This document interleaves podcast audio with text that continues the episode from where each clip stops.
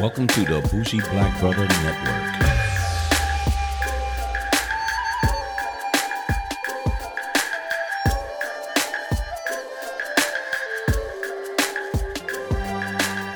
Good evening and welcome to Fade to Black Cinema. I'm Michael, your bougie black brother.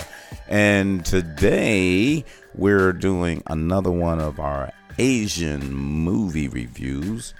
And I'm talking about a really, uh, say, exciting, explosive uh, movie called The Night Comes for Us.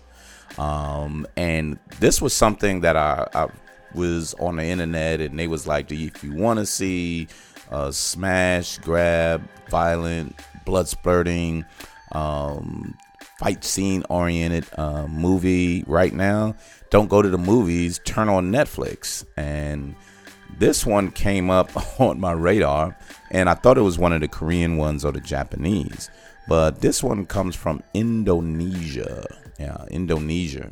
And it's it's a really really exciting it's kind of it's very over the top violent though so be prepared for that but uh, the premise of the movie is um, it follows a former triad enforcer or assassin and his mission is to protect the little girl while trying to escape from his former gang after his mysterious disappearance set off a violent battle on the streets of Jakarta. So, what really happened is, and that's the summary, was he was on a mission with his guys and they was on a beach killing these people. But then there was a little girl that was left. And as he shot everybody, he saw the one little girl and his partners, his so-called partners, um, was ready to kill a little girl. And then in his mind, he was like, whoa, this is just wrong. This is like really, really wrong. So when he when he did that, he turned around and shot his his people. Um, then he turned around and he thought everyone was dead, but there was one guy that was left, and he was like, "What the hell are you doing?" Pow! And he shot him, and he didn't. He shot him back, and then he escaped, and they didn't know where he went, but they knew they could find him because when he was back in the city, he either went with um, his his girlfriend or one of his old partners. So he tried to hide out, you know, with all these gunshot wounds, and he tried to hide out while bringing the little girl with him. So he was actually protecting the little girl, which was like really, really weird because, you know, he was an assassin for the triad, uh, the triad, excuse me, and he was like, "Yo, I, this is just wrong." But all of a sudden, he actually just had a good heart. so once again, this is one of those and I was an assassin, but I want to not be assassin anymore. So I protect the innocent, and he fights through the tyra, the triad. And what happens is he's trying to get out of the country or help the girl get out of the tr- the country, and he solicits his friends to help him. And is like, look, I'm I'm done with this. I don't want to do this no more. I need for y'all to help me through this. And as he does this, he's fighting different sets of the triad um, enforcers. Um, one one group comes in and they're using knives and axes and different things. Then he has a the the triad boss has some specialists. So um, these female specialists is like really really good. And then one of his good friends um, who becomes like a businessman but used to be part of the triad, but he's more of a businessman now than um, an enforcer, actually assassin. And you're probably seeing him on the raid. So I thought he was going to be the main character when I saw that. Um, but if y'all haven't seen the the raid, that that was another strictly fight scene movie that goes from floor to floor of trying to escape out of there and trying to save people. But the fight scenes are so realistic and, and so stylized that it was like really, really exciting. So this one was like this, but this was like a little more bloodier. It was almost like a gore front film, you know, like a like a horror gore and oh the monster did this or the creature. But this one was strictly violent and, and just going from there. And most of it, no guns, just knives and axes and anything that they could put their hands on. This was made this like really really exciting. It was it was such a way that they did it that it kept your eyes focused, but it also kind of like, oh, you know, you kind of close your eyes but open up like, yo, what the hell just happened? Or I don't want to miss something coming after this.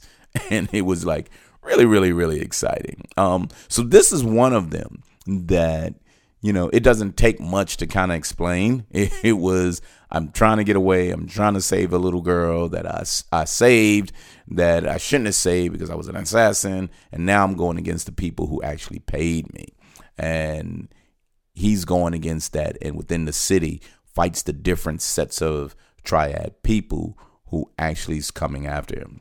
But in, a nutshell, this movie was so so exciting. And, you know, this they call it an action adventure, adventure, mystery and suspense. Ain't no mystery about this. It's straight up. Um, you, you you just find some different characters like, oh, this was this about. Oh, this was about. Man, ain't no real mystery. It's all about the action. It's all about the fight scenes. It's all about who's doing what or how well they're gonna do this or will he be able to get out of this. Um, then there's there's another woman that's there that she's an assassin that winds up helping him. So it, it, it's just so much different things that's going on within that that you just don't know what's going on.